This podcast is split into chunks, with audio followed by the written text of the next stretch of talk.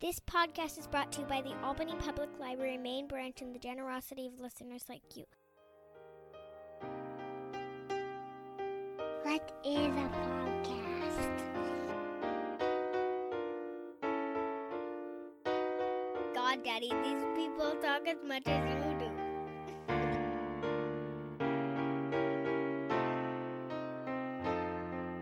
Razib Khan's Unsupervised Learning. Thanks for listening to the ungated version of the Unsupervised Learning podcast. If you want to read some essays on some of these topics, please check out razib dot substack dot com. Again, that's razib dot substack dot com. Thank you. Hey, everybody. Uh, this is Razib Khan with the Unsupervised Learning podcast, and I am here with Diana Fleischman of Aporia Magazine. Uh, she's also an evolutionary psychologist who has a research appointment at the University of New Mexico, and she has been involved in the field uh, for many decades now. Um, so I want to start off with uh, asking you, I guess, what is evolutionary psychology? How would you define it? What are the presuppositions or premises of the field? So we can just kind of understand as we're going forward what we're talking about. Cool. Evolutionary psychology is the idea that the human mind is has adaptations for solving certain problems that were recurrent throughout deep history. So problems like finding a mate, finding food, avoiding aggression, avoiding disease. These are the kinds of problems that evolutionary psychology deals with. And there's a couple different main schools of evolutionary psychology, but the main one, which is the Santa Barbara School, led by Cosmides and John Tooby, they have this idea that the mind is uh, actually sort of a set of modules or like programs. And instead of the mind being some kind of general purpose mechanism, in fact, we have programs that solve specific kinds of adaptive problems. And that's generally what most evolutionary psychologists uh, think. There's also some other suppositions that have been challenged or unchallenged over time. One of them is that there's a, a psychic unity of mankind, that all human beings everywhere have a similar psychology or psychological architecture, which is something that is a little bit Uh, controversial, and also that there are significant sex differences uh, between men and women and, and in terms of their psychology, considering that they had to solve very different adaptive problems throughout evolutionary history. Yeah. So, I mean, the sex differences thing, I think, was traditionally the least controversial aspect, but I feel like in the last couple of years, last five years, it's gotten like quite muddled. How has evolutionary psychology dealt with uh, the changing tenor tenor of the culture? One interesting thing that's happened is I think that there is going to be a woke and an anti-woke evolutionary sciences. There, there seems to be a schism happening right now. And on a recent conversation with uh, with Mike Bailey, who's a sexologist and uh, whose son is an evolutionary psychologist, we had this conversation about, you know, whether it's not best actually for different societies. Like now with sex research, there's two societies. There's a woke and an anti-woke kind of sex research society. But the European Human Behavior and Evolution Association is really into um, uh, anthropology, human behavior ecology. They tend to actually collect data out in the field, and they have very few evolutionary psychologists and very few evolutionary psychology um, uh, sessions in their in their conference. And uh, one of the main people there is called Rebecca Sear, and she's a demographer, and she's very against, you know, what, what she thinks are some of the excesses of evolutionary psychology, including overestimating sex differences. You'll get a sense with the European Human and Behavior and Evolution Association, which met back in April, their keynote was Adam Rutherford, which I don't think that Adam Rutherford would be a keynote at the Human Behavior and Evolution Society in the United States. Whereas Uh, H B E S in the United States is really much more focused on evolutionary psychology, um, sex differences. Uh, there's some really fun kind of talks and ideas that are that are being thrown around. I think they had a whole session like on incels, and that's quite different than than. Uh, so those two societies seem to have uh, mm-hmm. a rift, and and I think the European Human Behavior and Evolution Association, they are also like probably much less in favor of talking about sex differences. Um, if you look at some people involved in that. You know, I think like David Geary, um, David Schmidt, uh, David Buss, all, all the Davids, they're all uh, much more into sex differences. And, and, you know, while they're welcome in both conferences, I just don't think that there would be like a whole session on sex differences at uh, E B, which is what it's called, as opposed to H B E S.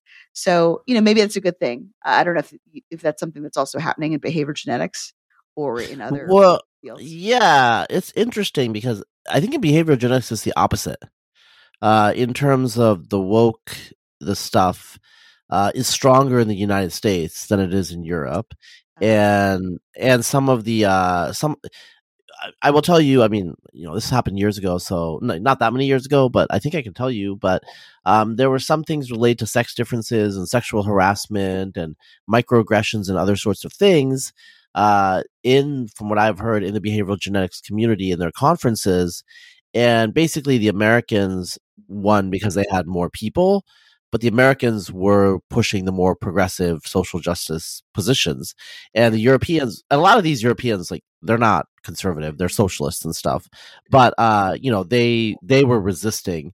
So it seems like in the behavioral genetics community, it is the opposite. I do have to say, in the genetics community as a whole, definitely people in the United States are more woke. So uh, evolutionary psychology, or like, you know, this this field is seems to be, um, and you know, I know I know Rebecca Sear a little bit. She she was on the Insight uh, back before she had her awakening, I th- um, because yeah, I mean, I know she's a big activist right now. She wasn't like that five years ago. I don't know what happened, yeah, but she, yeah, she's she's changed quite a lot. Um, I used to, uh, I mean, she, I I was at the London School of Hygiene and Tropical Medicine. I've I've been out with her in groups several times, so that we had no problems before fairly recently. But uh, you know, just I, I don't want to get too far afield here, but yeah, it. in the H B A S, there was also like a, a reckoning about whatever sexual harassment. And we actually ended up collecting data. Uh, I think there were three hundred respondents, and three people said that they had been asked out. And one person said that it was persistent in a way that they didn't enjoy. And so certainly there are some people who'd say that was one too many, but I don't think like one out of three hundred people is a particularly pervasive problem. I mean, yeah. I mean, okay, so evolutionary psychology, of course, like you would do a survey uh, and, you know, you would be interested in sexual harassment, like not in sexually harassing, but in the topic, because evolutionary psychology, you know, stylized fact, like you guys are obsessed with sex, right? Yeah. So we are obsessed with sex. No, uh, you know, there's two, there's two filters in terms of what, whether your genes get into the next generation. Uh, one of those filters is if you survive. Uh, which is much less sexier than the other filter, which is whether you have sex and whether somebody wants to have sex with you. And so reproductive success is very important. But there's also this other factor of sex, which is that in our species, sex is used for a variety of reasons other than just reproduction. It's also used um, to make alliances, uh, to show affiliation. Um, you know, there, I, I've written about this. I wrote about bisexuality a lot when I was um, in graduate school. And what I said essentially is that there's a there's a continuum of affection to sex, and that we use sex as a reward to facilitate behavior that's in our adaptive interests. So we're not like bonobos where we're having sex all the time, but we're also not like chimps um, who who never who are very rarely have kind of same-sex sexual relationships. And if you ask bonobo researchers, um, there's this bonobo research station where I was talking to one of the researchers, and she was saying, you could take all the bonobos, open up all the gates, and let all the different groups mingle together.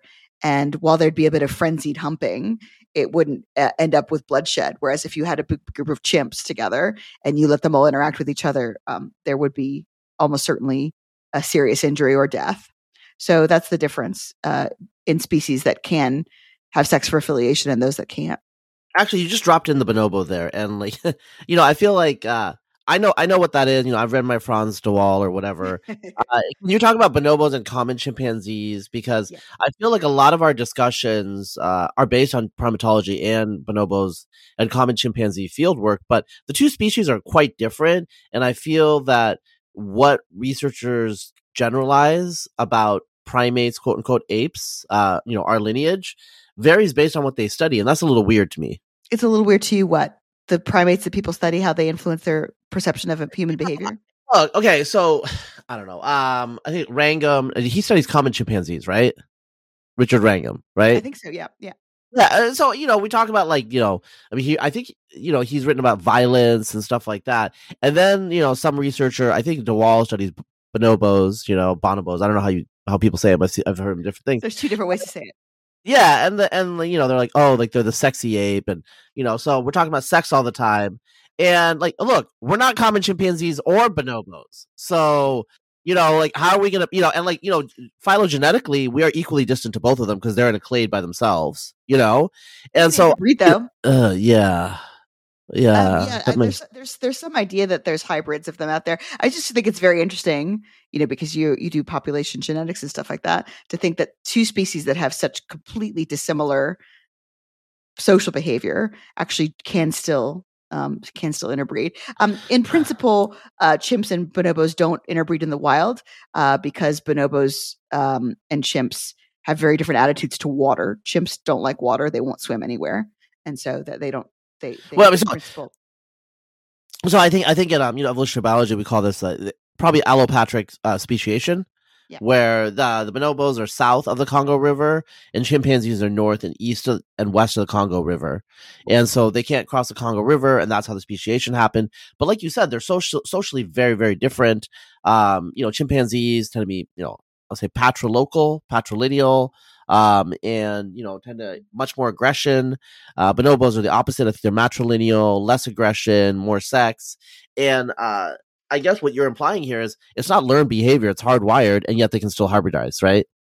Yeah, they can still hybridize. I, I so my first ever job when I was nineteen was working at a place called the Language Research Center in Decatur, Georgia, and they had a bonobo breeding program, and they also had uh, four chimps there, and the chimps could use symbols to communicate with language. And it was actually a bunch of behaviorists ran that um, particular center, and so uh, that was one of the formative experiences for me, was uh, working with with you know great apes at that time.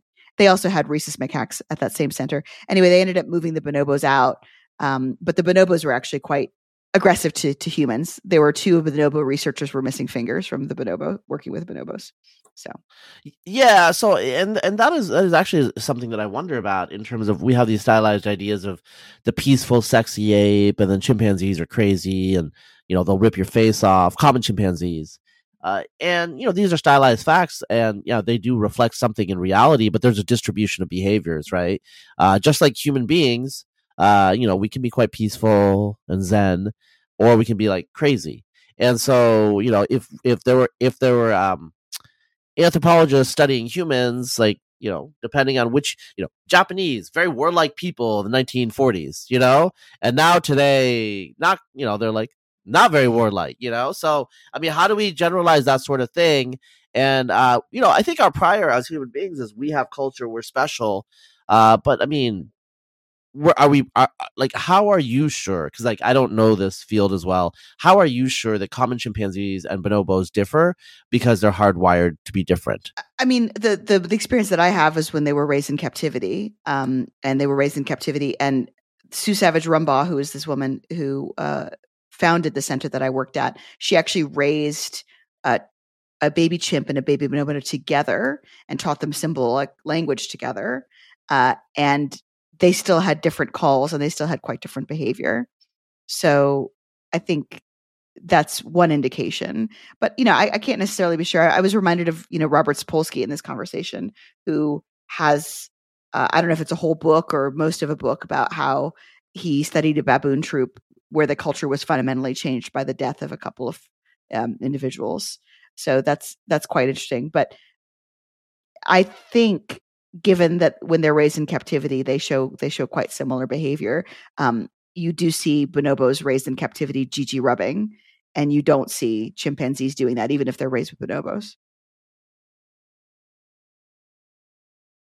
Okay, so that that's a, that's that's a pretty big difference, and so what you're saying here is there's hardwired behaviors, which are which are not shocking. Um, as people, we have children. Uh, you see mannerisms in your children at a very early age, and even if like the father's out of the house a lot because he's working, you see certain mannerisms, and obviously it's somehow hard coded into the brain. Um, there's probably some hard coding combined with some sort of priming, you know, some some like inputs obviously come in. And they behave in a particular way. And so it's not like shocking to me. Um, I am looking at um, just like the literature real quickly. You're talking about hybridization. It looks like certain um, uh, certain chimpanzee groups have hybridized uh, in the Congo in the last species of chimps. Yeah.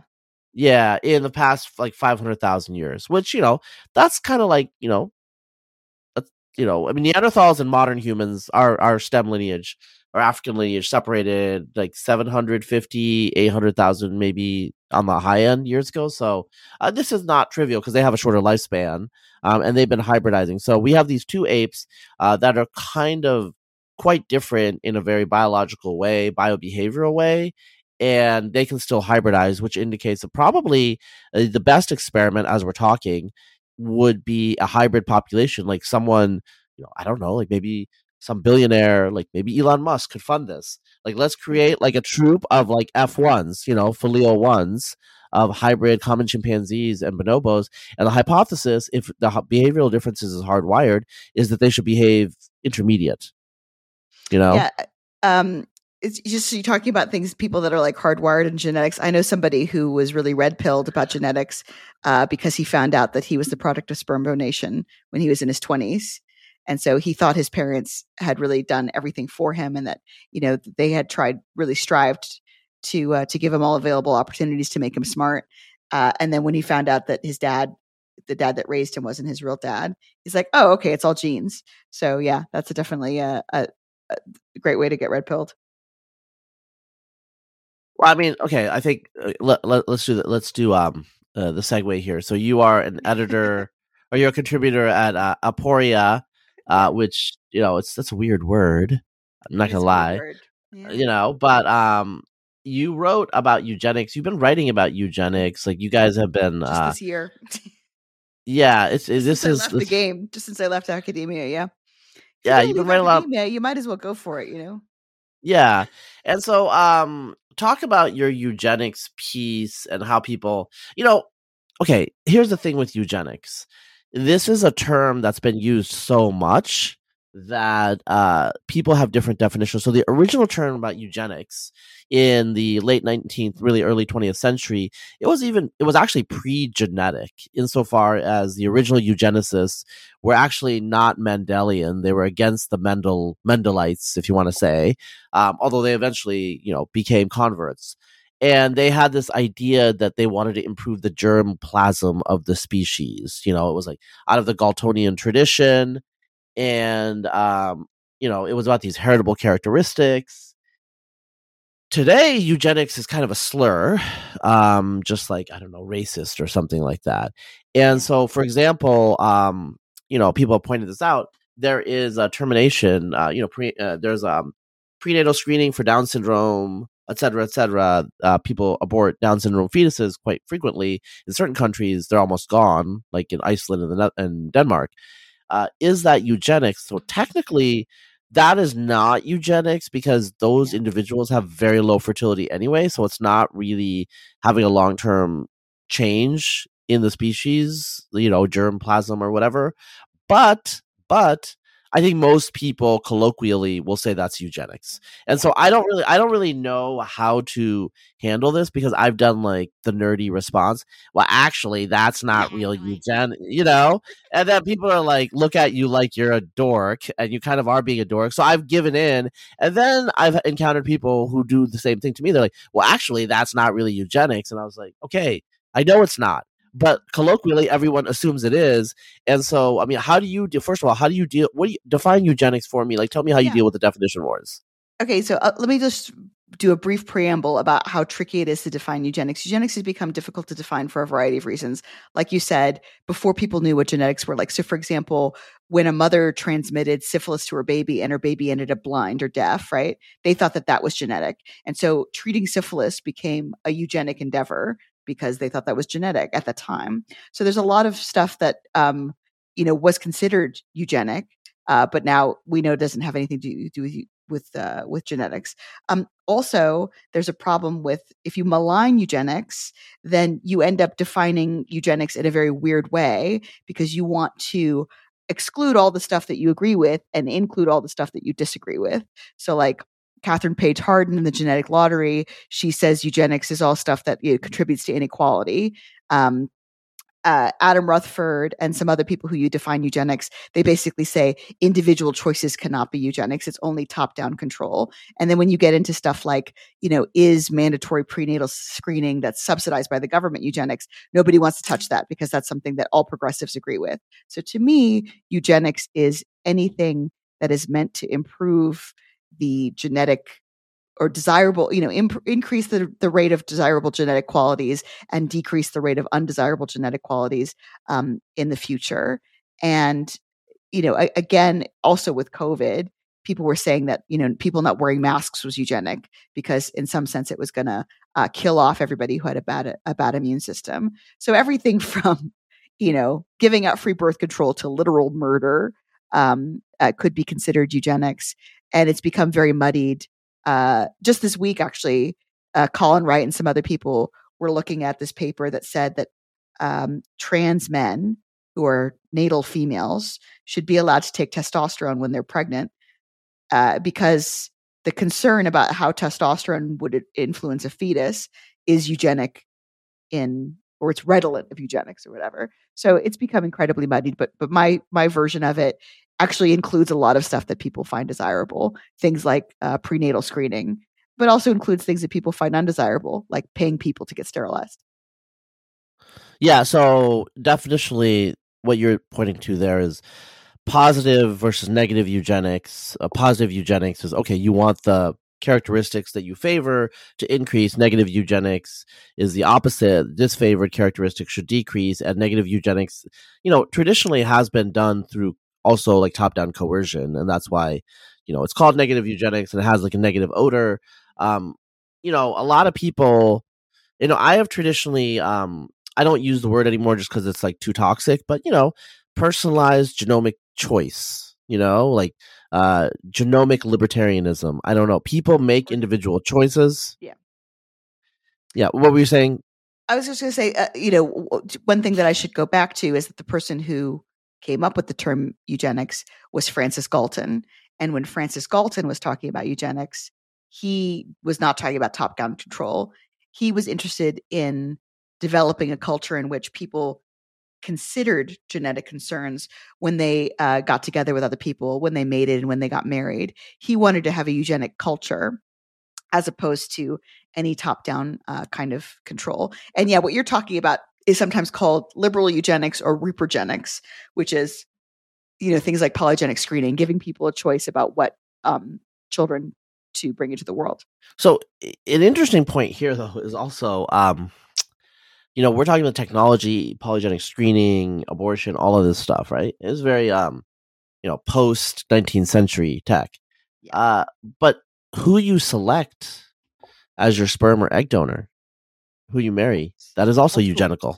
Yeah, exactly. You know? Yeah. You are doing you are doing polygenic screening. Like, so women women want a man who's six inches taller than them. That is polygenic screening for height. Yeah, in, in some sense that is polygenic screening, yeah. Um, you know, th- that's it's interesting when you when you look at the culture war about this, because I actually really admire progressives who are willing to bite the bullet and say, Uh, no, you shouldn't be able to predict, you know, you shouldn't be able to choose a sperm donor on the basis of their height, or we should have five foot four um, sperm donors in, in our banks. Uh, of course, you would see in terms of uh, selection that they, they would probably be unlikely to get selected. Uh, but certainly men under six feet tall do get selected as, as sperm donors. So yes, if you say uh, personal choice cannot be eugenics, it's actually a, a lot of progressive lefty, you know, people like Dialectic Bio on, on Twitter, who hates me, um, who actually brought to mind that, that personal choice can be eugenics, because, you know, people like Rebecca Sear were saying, oh no, you know, she, she criticizes me in one of her papers and says, Diana Fleischman says, you know, that uh, personal choice or or prenatal screening can be eugenics, but it's not, because people are not thinking about the good of the species, even if it might have eugenic Uh, outcomes. And, you know, what these progressive uh, historians of, of eugenics have said is actually what Galton meant uh, was not top-down control. And so it doesn't make any sense to to make this bright line, although it is easier to make a bright line and say eugenics is just racist stuff, or just, just increasing the prevalence of white people. That's a common definition. Or only top-down control that's coercive, another another common definition. So in my piece, which is called You're Probably a Eugenicist, I just lay out, you know, why eugenics shouldn't be used as a slur, because I was very annoyed by the discourse around uh, modern technology uh, where people were saying, you know, something like, so there's this guy called George Church. he came up with an app idea called Digidate, where it's a it's like a Tinder app, but you would upload your genome into there and it wouldn't match you with somebody who has a genome where you would make babies that would have potentially uh, serious disorders, something like, you know, Tay-Sachs. And people were calling this uh, eugenics. And the, the point that I was making is, yes, it is eugenics, and that's fine. So you you actually can't learn anything morally by using the word uh, eugenics. And certainly I've been criticized. People have said, oh, we, should, we shouldn't try to reclaim the word at all. Um, but, you know, you could say this is annoying, an annoying semantic battle. Uh, but certainly when it comes to something like euthanasia, uh, you know, ten years ago, people were saying, or fifteen years ago, they were saying you shouldn't use the word euthanasia to talk about um, helping somebody die who's in pain, because it was a word that the Nazis used. And now people use it very easily. And I think reclaiming the word has helped increase the popularity of, uh, you know, what they would call death with dignity, which is another nice way of saying, um, you know, killing people who want to die. So, yeah. Well, so one thing I will say is, you know, these lexical treadmills that are going on. I mean, in terms of eugenics, um, you know, we do know that uh, prenatal screening, um, you know, you you are, I mean, I think I can say this, you're pregnant again, like you have been pregnant before. Uh, a lot of people who are childless, child-free, or are too young to be at that stage of life don't know that uh, now, like, women routinely get a blood draw and they are told, like, you know, about a dozen, I think now, uh, genetic conditions, including Down syndrome, uh, of the fetus, you know, and they yeah. may do verification, but the point here is we are engaged in the last ten years in this massive, massive, uh, you know, biomedical experiment. And the only people that discuss this are, you know, social conservatives and pro-life people. And if I point this out, like, you know, and I think you've probably done it too, if you point out this fact that this is probably the biggest eugenic, quote unquote, change in society in the last decade, it's silence. Why is it silence? I my hypothesis is this is just self-interest. People in academia are actually doing this because they have children later. It's them. So when they make the choices, it can't be bad. You if know, you are, if you're somebody who maligns eugenics, you're generally somebody who is unwilling to bite any bullet. This is my experience with people who are like progressive, you know, anti-eugenicists. And so if you say, I'm against women having prenatal testing to choose whether or not they're going to bring a baby to term that has a severe disability, then you don't want to bite that bullet, because saying that a woman shouldn't be able to terminate a pregnancy is something that social conservatives say, and they don't want to be on the wrong side of that divide, right? So, you know, a, an individual woman is probably not making a choice on the basis of how she wants to change the, the genetics of the population. But certainly if a government subsidizes prenatal testing, they are having a eugenic effect on the population. Yeah, and, and the government does in various ways, uh, you know, tax credit, I mean, with Obamacare in the United States, socialized medicine in Europe, and the N H S. So these are these are really, really live uh, questions, and you've jumped into it. Um In a way, it's interesting because the technology is kind of incrementally, uh, you know, bringing us to all these sorts of screening. You know, people are doing in vitro, they're screening their, you know, embryos, they're doing all these sorts of things. It's happening, uh, but we're not really talking about it, and it becomes normalized. And then eugenics is the next, uh, you know, it's like the next thing that hasn't been done yet. Um, you know, you were you bring up like the racial issues uh, again. The media doesn't platform this; nobody amplifies this, but. If you go to pro-life websites, they talk about genocide against Black people because yeah. uh, in the United States, abortion uh, is really, really skewed towards Black Americans and to a lesser yeah. extent, you know, Latinx Americans, you know? So they talk about it. And like, yeah, yeah, you're laughing because, but you know what? It's ironic. No, no, I didn't I didn't know if you, it was ironic. Okay. It's ironic, you know? Only, only right, only right-wing people say Latinx now. That's just a thing. I didn't know that. Like we, okay. we've, we've, we've reclaimed it, you know, because, um, you know, and like to my Latinx brothers and sisters out there, I'm, I'm being ironic. Do not, yeah. I got, you know what? Like, I'm gonna like, I'm gonna talk about this real quick. Uh, I was at like a social event, and I was, I said someone was Latinx. Uh, they took offense because they were Latinx. Next thing I know, like three uh, swarthy males have surrounded me. and are daring me to call them Latinx, and I did, and and it was uh, it was a tense moment. Um, there is some Latinx rage, I guess, uh, about the fact that apparently, like ten years ago, some uh, white women in a conference boardroom decided to rename a whole ethnicity. Uh, you know, they're not happy about it. Like, they're Latinx and they're not going to take it anymore. So anyway, be careful out there. You know, like this sort of like uh, this sort of like ironic usage of the term. Uh, you know, I've had some experiences, so you got to be careful. But um, yeah, I mean, in terms of abortion, Uh, it does have disparate impact. That's what literally disparate impact is. And so the pro-life faction, uh, you know, the, the pro-life group in the United States was like, you know, like forty percent of the population. They've been talking about it for decades, and it gains no traction because, uh, you know, as Jonathan Haidt would say, you know, abortion is a sacred value on the left, you know? Yeah. Yeah. And, you know, there, there is some interesting evidence about abortion being eugenic, uh, which is obviously unfortunately tied up with this race. So there's this guy, uh, Donahue and Levitt, the guys who came up with Freakonomics. And there's this data now that shows that one of the main drivers of the reduction in crime in the nineties was the legalization of abortion, and deletting, you know, probably had something to do with it too, but they were, um, you know, there was synchronicity between those two things. It's not one or the other. And, uh, they assiduously, you know, Donahue and Levitt avoid talking about any kind of genetic effects, like maybe somebody who is careless enough to get pregnant is also somehow predisposed to have a child who's careless enough to, uh, or, or not conscientious enough uh, to avoid breaking the law. Um, there's also this idea that homicides were decreased um, by the legalization of abortion, which is another thing that the, the right really hates, even though they're they're tough on crime. They hate this idea. But anyway, in, in Donahue and Levitt, they're two papers which cover more than twenty years of data on abortion and crime rates. Uh, they say that the important factor in why children who would have been aborted if abortion was legal go on to commit uh, crimes is because they're unwanted. They talk about unwantedness as opposed to any kind of genetic factor. Um, but these papers convince me absolutely that uh, that legal abortion has a eugenic component to it.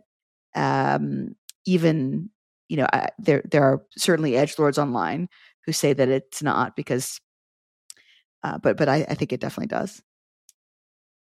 Well, I mean, so, I mean, you know, I, I love this about you, but like, you're like Ishmael, like your, your hand is against every other man, you know? So it's just like, we have these social justice warriors on the left that are coming at you, and you're like throwing out like casual comments about how abortion is eugenic. And I'm sure that my, My pro-life listeners are just like, you know, gouging their eyes out right now. Um, you know, what what impels you to like, it, it, are you hardwired to be just like very disagreeable and casual about throwing? I mean, I know you used to be vegan. Like you, you obviously have uh, an interest in um, extremism of various sorts. An interest you know? in extremism. You're making me sound like I used to belong to ISIS. uh, I'm disagreeable. And I think... I think that the topics that piss people off are just more interesting. I guess maybe it's like a combination of being disagreeable and, and easily bored. I don't know. And there's this idea called high decoupling, which is where you can think about things in the abstract. Um, so that's one aspect of it. But but another aspect of, of, I don't know, being unusual, if I'm going to talk about myself for a moment, is that I'm also very disgust insensitive.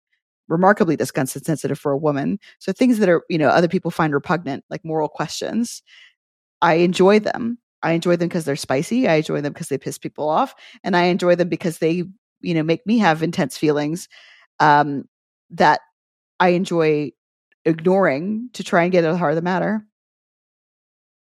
Well, I mean, so, I mean, I'm disagreeable, but I, I don't have your issues. I don't have your insensitivity discussed. As anyone who's met me, I mean, Diana like makes fun of me about this. I have, I have, I have a particular face that uh, that I do, and everyone knows that I do this face if I'm disgusted by things. So it's interesting because I feel like we're similar in some ways, but then in other ways, uh, not so much, you know. And it just shows that there's a there's like d- there's a diverse way to get to the position where we are. Um, I do think that. I you know I do enjoy. We're not predictable, partly because like I, I feel like you're not like checking the temperature all the time, and you're not reading the room and seeing. So a lot of what we're talking about here, you're, when you're talking about eugenics, it's very confusing to me because um, if you didn't immerse yourself in a particular subculture, you wouldn't know how, you wouldn't know why they're ignoring this or that. Okay. So for example, um, you know, social justice oriented progressive thinkers are not going to write about, uh, you know, how in vitro fertilization and, you know, prenatal screening is eugenic or problematic. I mean, some of them do, but that's very rare. And I do believe that they don't do that. Not, I mean, from an outside perspective, people would wonder, well, why aren't they talking about this? Well, they're, they're not talking about this because their tribe has decided that these are good things. You know, yeah. even if if you, yeah, go on, go on, Diana. So, so the, the other big article that I wrote, so I wrote, you're probably a eugenicist. I don't know if you do show notes, Razib, but you should for me. Yeah, you're probably a eugenicist is yeah, one, and no, the I other will. one is um, polygenic screening, healthy babies versus bad arguments. In that second one, uh, I really take aim at a at a progressive darling uh, called Adam Rutherford, who's a B B C presenter, and in his book, you know, it's really interesting actually in terms of a culture war how. St- assiduously he avoids biting a bullet. So he talks about polygenic screening just for I Q and height, which are problematic, but not for health, which would be considered unproblematic, right? And so uh, Simone and Malcolm Collins, who have been in the, uh, they're pronatalists. They're people who think that everybody should have more kids. They're actually not people who think that only some people should have more kids. Um, they're not really uh, eugenicists, actually. And they say, essentially, you know, that polygenic screening is good because they're having the healthiest children they can. And they chose their children, um, their most recent child, on the basis of a health score provided by uh, genomic prediction.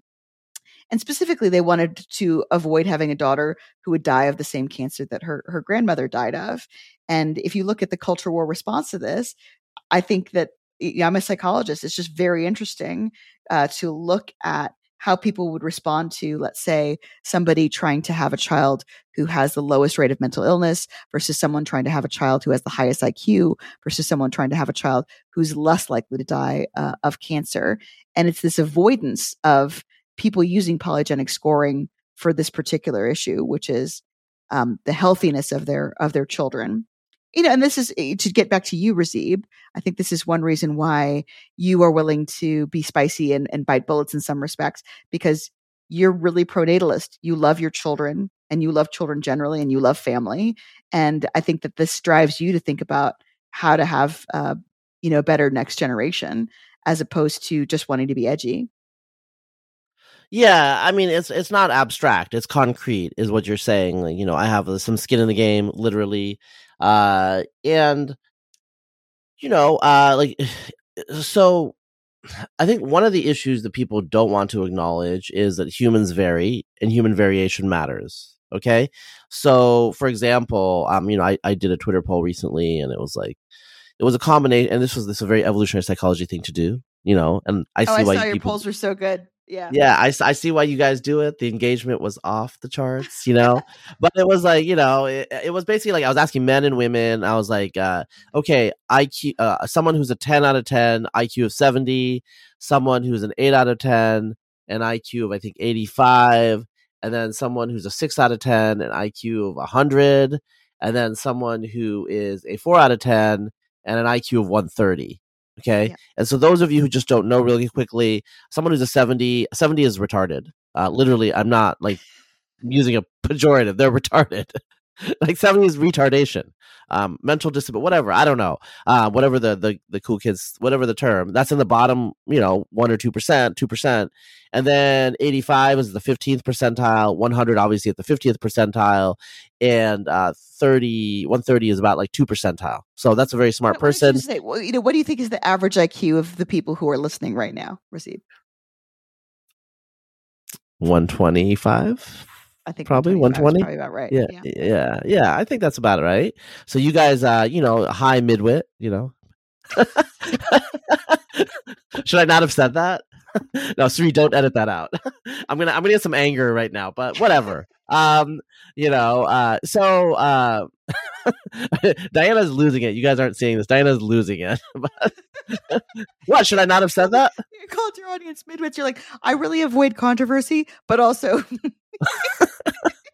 Well, you I don't know. Uh, Well, I mean, they listen to my podcast. I don't listen to their podcast. No, so I, I, I think, yeah. So w- when you when you did that poll, you know, you have to think about the the sample that's answering that poll. So, you know, how much would a man be able to tolerate a woman with an I Q of one thirty? You know, it, actually, some of the responses were kind of interesting because men were saying how annoying high I Q women are, which I hadn't really thought about before. Well, I mean, you I should you, you should you should you should meet yourself. I know I suck. No, um, yeah, I mean, so we, there was a sex difference. Uh, women were uh, women were less likely to take the were, were like much less inclined to take the trade off of uh, dumb hot, and men were, you know, well, I mean, it wasn't it wasn't like super skewed, but like you know, a lot of basically six out of ten and one hundred was actually the sweet spot for men. A lot more women picked the four out of ten, one thirty option. Although a fair number of my my like followers on Twitter did did pick that that are male as well. Um, I mean, that was the option that I would have picked, probably. I mean, no, it is what the option I picked, literally. Well, not in real life, but uh, I'm like digging myself into a hole here. But uh, what I'm saying is like... Hot. Your wife was hot, whatever wife you have now. um. So... uh. Yeah, uh, it's interesting because, you know, these are like these are conversations that happen on YouTube, uh, uh, just in real life. And they're eugenical conversations, but we don't label them as such. Yeah. You yeah, know, it would be great to do a book. Um, you know, I think Jeffrey's talked about doing this, but I don't know if the zeitgeist is different now than it used to be. But how amazing would it be to be for there to be a book about like how to pick somebody to have kids with? That, you know, you'd be genetically compatible with. There's a lot of trade-offs, um, as we all know, all of us who have kids. And, and so, yeah, for me, you know, I waited a long time to have kids, um, but with somebody who has it, a, I don't know, I don't want to brag, but we're really far into this podcast. If you're still here with somebody with a one fifty I Q, that was like amazing to me. Right. And I'm definitely more interested in having more kids with somebody with a one fifty I Q than I would with somebody with a one thirty I Q, but I'm explicitly eugenic in my personal life too, although I have not used polygenic screening for the record. Okay. Okay. Well, I mean, you have, ironically. I, ha- that's I, the- have, I have I have chosen a mate for yeah. polygenic characteristics. But also yeah, because I Q I Q is a I Q is a polygenic characteristic, and that's what I'm getting at. We don't label it that way though. Yeah. And and my husband's weaknesses are things that I have, you know, like my I'm I'm almost pathologically cheerful. Um, and so it's fine for me to get together with somebody who's sad sometimes, as opposed to I wouldn't want to get together with somebody else manic. I'd have children that were crazy. So, yeah. And, and we know that, uh, you know, we know that he does not overeat uh, for sure. It's very we know that he has, he has self-control about that. You know, and I'm a hobbit. I'm only five feet tall. He's six feet tall. So these are all good things. Yeah. Yeah. So, I mean, you know, the height, for example, uh, you know, there are women Uh, and men who have like really extreme preferences. Uh, there, I mean, there are guys that I know that are six feet. They only date short women, like women that are below five four. Yeah, that's all they. And like that's a thing. And we don't need to talk about why it's a thing, but it's a thing. uh, you know. And then, then, I mean, then these people- woman who's five feet tall, I definitely know why the, the people like it. You know, and like I've never. I dated a dude, I think the tallest dude I ever dated was like six six, but like I've never, I mean, as far as I know, no one's ever rejected me because I'm short, which is crazy, right? Because I am fucking short. So. Yeah, I mean, I, yeah, I'm, you know what? I'm not going to like, this podcast is not about my preferences. So I'm not gonna I'm not gonna go there. Like you're you're like you're you, about liking yeah. women, and I absolutely think, you know, because somebody was saying like, oh, you know, um my family, we always got together with um smart tall women.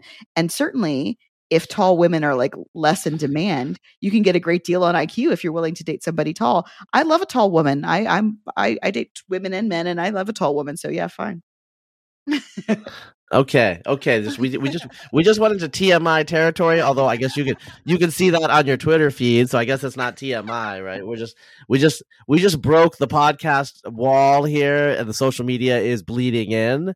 So what is um? So you're you're you're doing this stuff for Aporia. Um, you guys are doing edgy stuff. Um, Tell me about Aporia. Actually, I mean, I know, I know people involved in it. I was on its earlier. There was an earlier incarnation. I was on the podcast like a year ago, uh, before you took over. And uh, I mean, you know, I have to say, uh, and I've told you this privately, you are a good, uh, you are a good podcast host, uh, and it's not because you're a high midwit. Um, that's also like a, you know. No, I mean, yeah. We all know that, you know, that, that really, it's, it's, really, it's it, yeah. Cornering the market on like, uh, you know, Jewy. I mean, there's the, the, whatever the Aporia audience is probably like, I don't know, ninety percent male, if I'm being generous, ninety-five percent male. Um, yeah. And so, yeah, th- you know, I, when, when I started talking to Aporia and I was like, hey, why don't I do a podcast for you? Um, and they were like, okay, cool. Let's negotiate. And I was like, I know I'm in a good bargaining position because there's like one race realist woman who's like not, doesn't have autism that you might know. I mean, I'm being really cheeky, but uh, so yeah, Aporia does edgy shit. Um, it's about immigration. It's about polygenic screening. It's about eugenics. It's about um, whether there are race differences and sex differences. Uh, there's a really cool interview with somebody who's a, an expert on Galton. Uh, Galton was like a fascinating character, and, but we'll publish anything from, from anybody. You know, my editor, Matt, um, he published a deeply religiously conservative uh, rebuttal to my polygenic screening essay saying, you know, I'm commodifying people and that that's not a Catholic thing to do. So, you know, we're, we're happy to take stuff from people. And I, I'm, I'm really proud to work for them because it's kind of one of a kind in terms of the kinds of stuff that we tackle. So uh, they're uh, collecting some, some canceled academics. Bo Weingard, who was canceled for being a eugenicist, even though he's not one.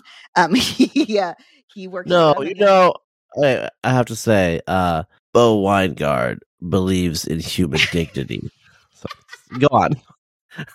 Actually, we were talking about the wisdom of repugnance. We were talking about maybe we'll do, me and Bo will do a, a wisdom of repugnance because, like, I'm totally disgust insensitive, and he's like even more disgust sensitive than you, Razib. So it'd be interesting to, to do um to do a conversation with him. But yeah, I do interviews there. I mean, uh, it's going to be a little while, but there's things that are going to get released.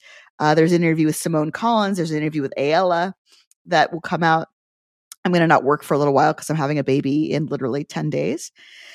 And then uh, I also write a book called How to Train Your Boyfriend. It's about, I don't know, half drafted, and I got an extension on that. And it's it's a behaviorist treatment of human relationships, a behaviorist evolutionary psychology treatment of human relationships. And uh, that's another thing that people find disgusting, which I enjoy. Wait, what? Wait, they find behaviorism or evolutionary? Wait, what do they find? Yeah, they find the, any any idea that people are consciously or unconsciously manipulating each other. You know, if you have a child, this is maybe another thing about childlessness. Children are incredibly manipulative. Some people, I guess, are averse to that idea. They think that's disgusting. But yeah, the, the whole premise is that we are always using different kinds of techniques. You can call it manipulation, you can call it control, or you can just call it influence uh, to try to change one another's behavior. And that's for evolutionary reasons. Our survival as individuals depended on how much other people were willing to help us, other people were willing to be nice to our kids, how much other people were willing uh, to avoid doing things that would, would harm us. And if you can control other people's behavior, if there's a paradigm for that, which there is, it's called behaviorism, then why would that not be instantiated in human psychology? So that's the premise of How to Train Your Boyfriend. Mm-hmm. Okay. Yeah. I mean, it's news you can use. Uh, that was a, a tagline for U S News, which I don't know if that's, that's true anymore, but so a lot of evolutionary psychology, you know, I feel like this about population genetics as well, you know, it, okay. So for example, you know, people are like, you know, people are like, oh, well, you want to get a smart person, blah, blah, blah, for your offspring. And it's like, okay, you just do like a form of like a modified form of the breeder's equation, do regression to the mean. You can calculate the expected value, use the population sample variance as your, you know, offspring sample variance. So you can like do some back of the envelope automatically, right? And I feel like evolutionary psychology is quite similar. Uh, it's a very, very applied science in that way. And I know Jeffrey Miller, your husband, has written some stuff in that vein uh, more recently.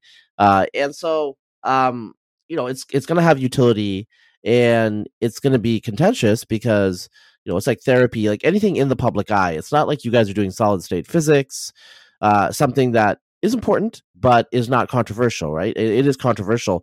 Although um, I feel like um, as we're closing out, I mean, what is what do you think is the biggest misconception of people about evolutionary psychologists? Because I mean, I will tell you what I think. Uh, I think a lot of people in academia, in particular, for some bizarre reason, think evolutionary psychologists are reactionaries, and yeah. uh, Ev- they're pretty norm, norm normie liberals, right? Yeah. So Josh Tiber uh, published a study back in, I think, two thousand eight about the political inclinations of evolutionary psychologists. They're largely progressive. So yeah, um, people think that evolutionary psychologists just make stuff up. Uh, certainly, there's a lot of armchair evolutionary psychologists and a lot of popular evolutionary psychology, which is just made up stuff. But there's a lot of, I think, much harder evolutionary psychology. Um, there's an unsavory connection with evolutionary psychology and reactionaries in the pickup artist community, uh, which is not something that I think evolutionary psychology has cultivated. Certainly, if you give people information that corresponds with a cynical view of humanity, they're interested in it. Um, so I don't think that, you know, pickup artists or reactionaries, there's a reason they like evolutionary psychology, but it's not because evolutionary psychologists have courted them. And uh, yeah, that, I think those are the two the two main ones. Uh, you know, people like, uh, you know, Ed Haig. I mean, I, I certainly. I, it's been a while since I've been to an evolutionary psychology conference for a variety of reasons, but uh, certainly people like me and Jeffrey are not considered, you know, core. People people are iffy about us because we are more right of center or more centrist than the average evolutionary psychologist is. Okay, yeah. Um, so uh, I will uh, put all the links. Like we, we discussed a lot of things that you actually wrote about. Uh, so I'll put the links in the show notes, and obviously find you at Aporia. And I, you know, I did tell you this privately, so I'll, I'll tell you this again on the podcast so people know. Uh, you are a good interviewer. You are quite, uh, you know, e- entertaining. Um, you know, good content, as they say.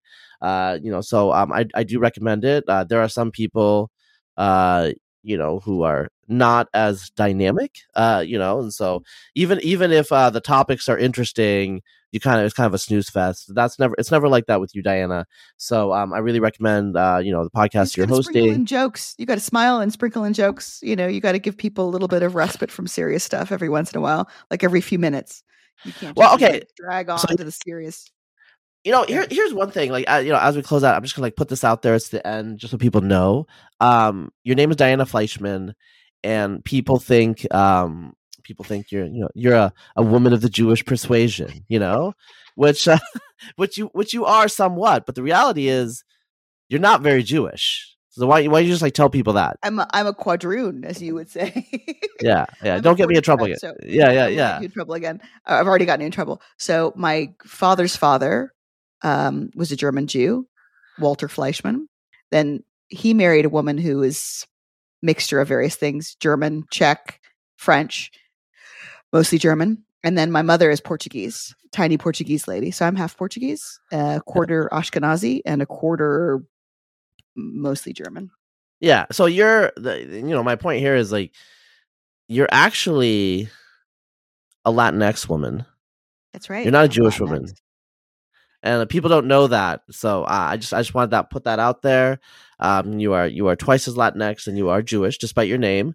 And so um, with that with that like big reveal, I will I will close this podcast. And uh, you know, uh, con- uh, congratulations on the new baby soon, and good Thanks. luck on everything. All right, thanks for having me great, on. Bye. Great, great talking to you.